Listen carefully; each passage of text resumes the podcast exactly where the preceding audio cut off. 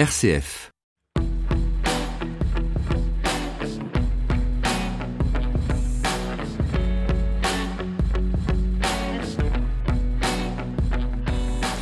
Bienvenue dans ce nouveau numéro de décryptage. Comme chaque semaine, nous allons revenir sur l'actualité de la semaine. L'acte 2 du quinquennat d'Emmanuel Macron est lancé et il sera plus écolo et plus social. Face à l'Assemblée nationale, le Premier ministre a présenté mercredi le calendrier et la méthode des mois à venir à l'occasion d'un discours de politique générale. Edouard Philippe en a également en profité pour annoncer que le texte sur l'ouverture de la PMA à toutes les femmes serait présenté en Conseil des ministres fin juillet. Nous reviendrons sur euh, cette rencontre inédite. Trois enfants de prêtres ont été reçus ce jeudi à huis clos à Paris par euh, des membres de l'épiscopat. Ces trois fils et filles d'ecclésiastiques appartiennent à l'association Enfants du Silence. Elle milite pour la reconnaissance de ces enfants et pour que les prêtres puissent se marier. Nous entendrons le témoignage d'Anne-Marie Mariani, fille de prêtre et de religieuse. Mais nous revenons tout d'abord sur l'hommage qui a été rendu hier aux trois sauveteurs de la SNSM qui sont morts en allant porter secours vendredi dernier un chalutier en détresse. RCF, décryptage, présenté par Florence Gou.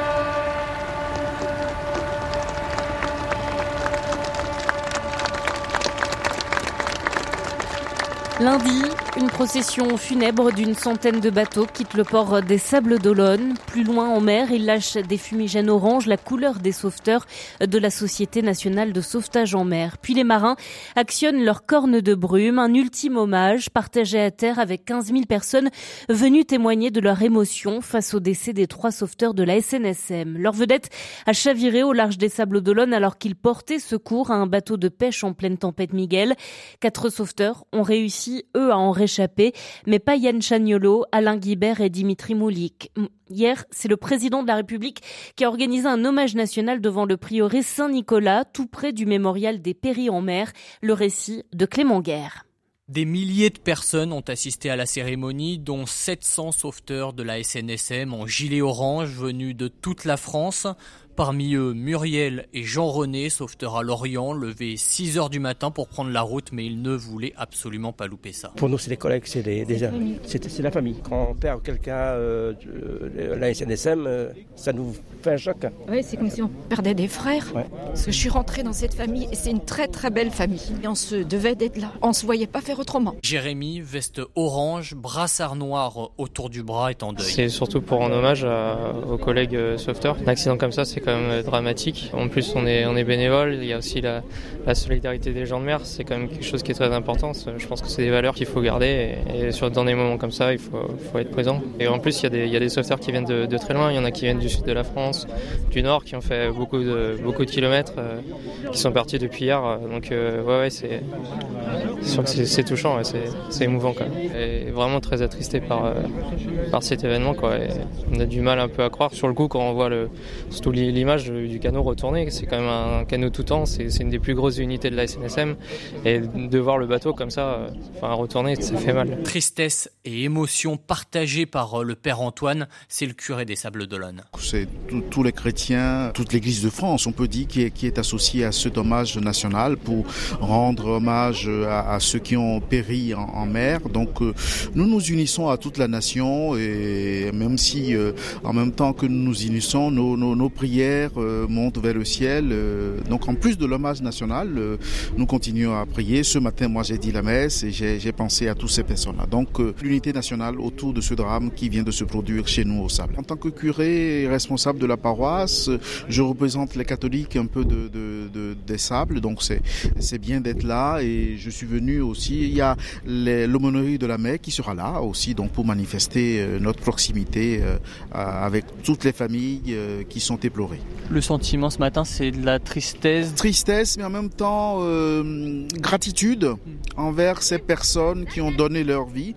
Et c'est pour cela d'ailleurs que toute la nation se réunit. Des sauveteurs au grand cœur a d'abord lancé Yannick Moreau, le maire des Sables d'Olonne, dans son discours. Le drame qui vit partir Alain, Dimitri et Yann laissera une cicatrice indélébile sur notre stèle des péris en mer.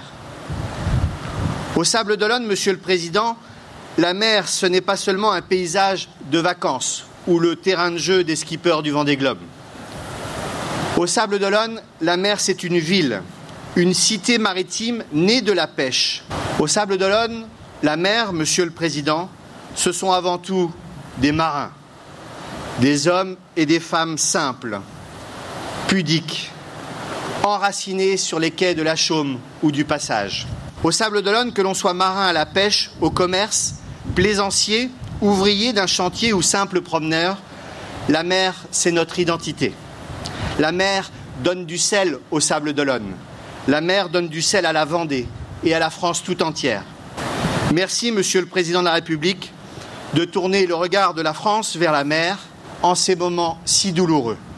L'hommage national que vous accomplissez ici gravera à jamais dans nos mémoires et dans le marbre de notre mémorial des péris en mer le nom de nos sauveteurs au grand cœur. Alain Guibert, Dimitri Moulik, Yann Chagnolo. Merci pour eux. Émotion partagée ensuite par le président de la République Emmanuel Macron. Aujourd'hui, la nation pleure trois de ses enfants, morts en héros, parce que leur engagement, le sens qu'ils avaient donné à leur existence, était de sauver la vie des autres. C'est bien toute la nation qui reconnaît leurs mérites exceptionnels, qui distingue leur incroyable dévouement pour accomplir ce qu'ils considéraient comme leur devoir. C'est bien toute la nation qui s'incline devant la douleur digne de leur famille, leurs compagnes, leurs enfants, leurs parents et tous leurs proches. C'est bien toute la nation qui s'incline devant vous à travers ces légions d'honneur. C'est aussi toute une famille que la République souhaite honorer aujourd'hui. La famille des sauveteurs en mer. Ce sont ces 8000 femmes et hommes de la Société nationale de sauvetage en mer qui ne cessent de prendre des risques sur leur temps libre, sur leur temps libre, oui, pour secourir et sauver les autres. Chaque année, près de 9000 interventions effectuées, plus de 10 000 usagers de la mer directement secourus au large et sur le littoral. Nous vous devons tant.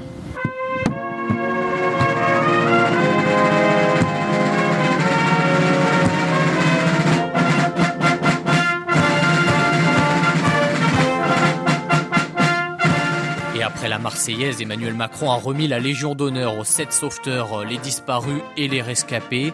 Puis les cercueils enveloppés d'un drapeau tricolore sont repartis sous les applaudissements du public. Ces hommes sont des héros, des héros français, a conclu le chef de l'État. Un reportage signé Clément Guerre. La SNSM rassemble 8000 bénévoles du sauvetage en mer formés au secourisme. En 2017, environ 9000 personnes ont pu être secourues grâce à eux.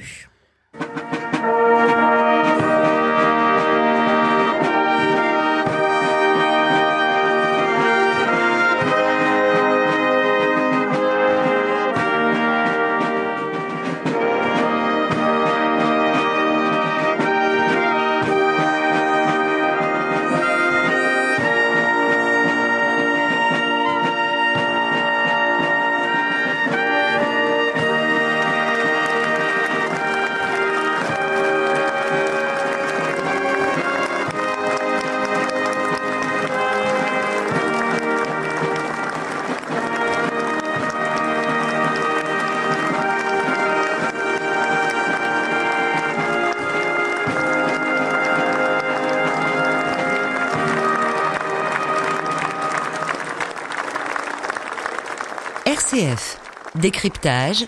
Présenté par Florence Gau. Après cet hommage aux sauveteurs de la SNSM, revenons à présent sur le discours de politique générale d'Édouard Philippe. Initialement, c'est Emmanuel Macron qui devait s'exprimer devant le Parlement réuni en congrès au mois de juillet. Mais finalement, il a préféré renoncer suite à la crise des Gilets jaunes et au grand débat national. C'est donc le Premier ministre qui est monté cette semaine en première ligne. Retraite, fiscalité, procréation médicalement assistée, assurance chômage. Le Premier ministre a présenté le calendrier la méthode des mois à venir jusqu'aux élections municipales de mars 2020. Et il y a urgence, selon lui, notamment sur la question de la transition écologique. Après les remontées du grand débat national et le score d'Europe Écologie Les Verts il y a quelques jours aux élections européennes, Édouard Philippe a affirmé que personne n'a le monopole du vert. Plus personne n'a aujourd'hui le monopole du vert. Et c'est aussi cela le dépassement des anciens clivages. Je connais les soupçons me concernant. Je viens de la droite, j'ai travaillé dans une grande entreprise française du nucléaire, je suis élu d'une ville industrielle, je ne pourrais donc ni rien comprendre ni rien faire.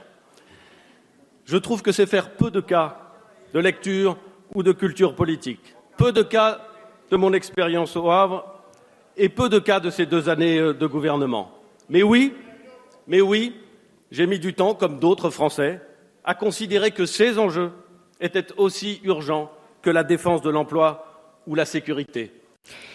Et les Français tirés au sort pour participer à la Convention citoyenne pour le climat pourront non seulement proposer des mesures, mais également définir leur rythme de mise en œuvre et leur financement. Saisie ensuite par le gouvernement, elle pourrait être adoptée par référendum. Autre annonce qui était très attendue, celle concernant la procréation médicalement assistée. Les députés de la majorité se sont d'ailleurs levés pour ovationner les annonces du Premier ministre sur la PMA. Il s'agissait d'une promesse du candidat Emmanuel Macron, l'ouverture de la procréation médicalement assister à toutes les femmes. Elle a été reportée plusieurs fois, mais la mesure va bien figurer dans la loi de bioéthique, c'est ce qu'a dit Édouard Philippe. Conformément aux engagements du président de la République, il autorise le recours à la procréation médicalement assistée pour toutes les femmes. Sur certaines questions, sur certaines questions, sur certaines questions, comme l'accès aux origines, le régime de filiation en cas de PMA avec tiers d'honneur, plusieurs options sont possibles. Et le gouvernement a retenu celle qui lui semblait le plus à même ou les plus à même de permettre un débat apaisé. Le projet de loi sera adopté en Conseil des ministres fin juillet et pourra être débattu au Parlement dès la fin septembre, juste avant la discussion budgétaire.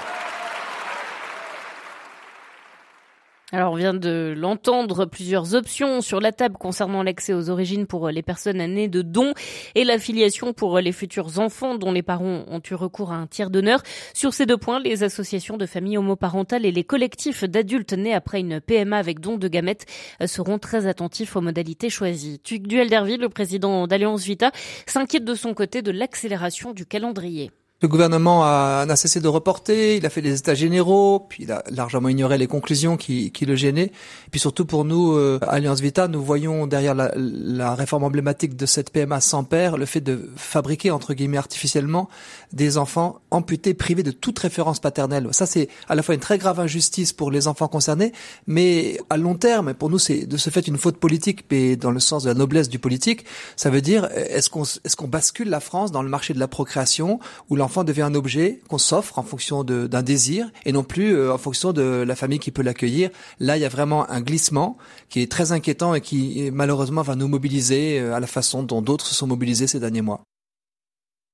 Des propos recueillis par euh, Thomas Lauré.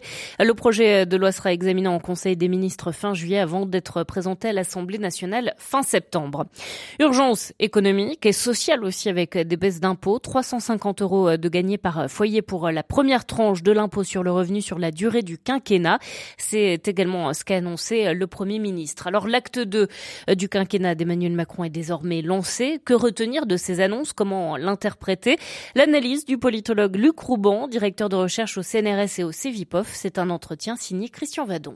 Luc Rouban, d'une manière générale déjà, suite à ce discours donc de politique générale euh, d'Edouard Philippe, est-ce qu'il vous semble que euh, ça répond euh, aux exigences exprimées par les Français lors du grand débat ou du mouvement des Gilets jaunes? Est-ce que cet acte 2 part sur de bonnes bases ou pas? C'est un discours qui est quand même très intéressant parce qu'effectivement, il s'organise vraiment comme une réponse à la crise des Gilets jaunes, mais aussi au grand débat national.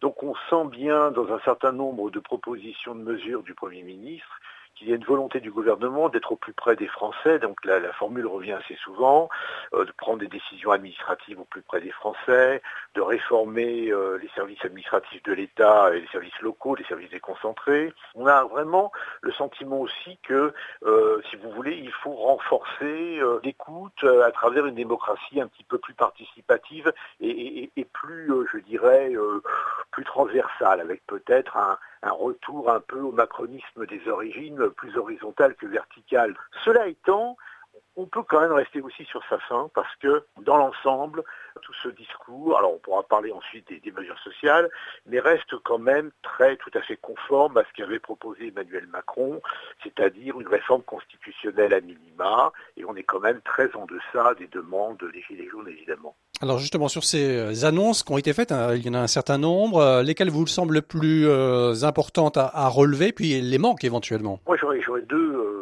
deux remarques essentielles. La première, c'est qu'évidemment, le Premier ministre a mis en avant tout de suite la priorité donnée à l'écologie. Et là on sent bien qu'il y a quand même une forme de, je dirais sinon de manœuvre, du moins de, d'objectifs politiques à la suite des élections européennes. Euh, et les différentes mesures très concrètes qui sont, qui sont annoncées par le Premier ministre renforcent cette idée que maintenant le parti de l'écologie, c'est la République en marche et c'est vraiment le gouvernement qui va prendre tout ça en main. On peut peut-être penser d'ailleurs qu'il s'agit d'une certaine crainte que la gauche ne se reconstitue justement autour du pôle écologie de l'écologie politique. Donc là, je crois qu'il y a quand même quelque chose d'intéressant. La deuxième chose, c'est que vous avez ensuite une longue série de, propositions, notamment dans le domaine social, avec, je dirais, une certaine forme de recentrage du gouvernement, mais plutôt vers la gauche. C'est-à-dire qu'on a le sentiment qu'il s'agit de l'acte 2.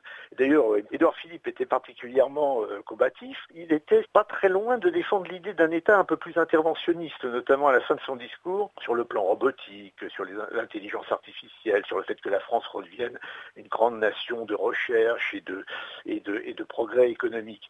Derrière tout ça, aussi, et ça quand même c'est un point essentiel, un certain nombre de mesures sociales concernant la baisse des impôts, la suppression totale de la taxe d'habitation, le renforcement euh, des petites classes.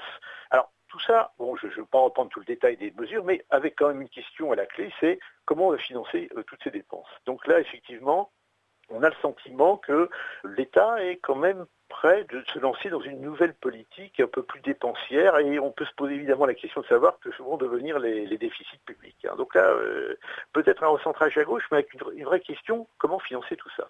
Alors le Premier ministre a confirmé que la réforme de la loi de bioéthique comprenant la PMA sera bien débattue à la rentrée en septembre. Par contre, il euh, renvoie plus tard, euh, après les sénatoriales, euh, la réforme des institutions. Comment comprendre ce choix? Bah, Écoutez, je pense que pour le, en ce qui concerne la PMA, et donc il a été vivement applaudi par les députés de la République en marche qui étaient à l'écoute sur les bancs de l'Assemblée nationale, je pense qu'il s'agissait d'envoyer un signal fort de libéralisme sociétal, à l'aile gauche de la République en marche en disant bon voilà, ça y est, c'est la PMA pour toutes les femmes.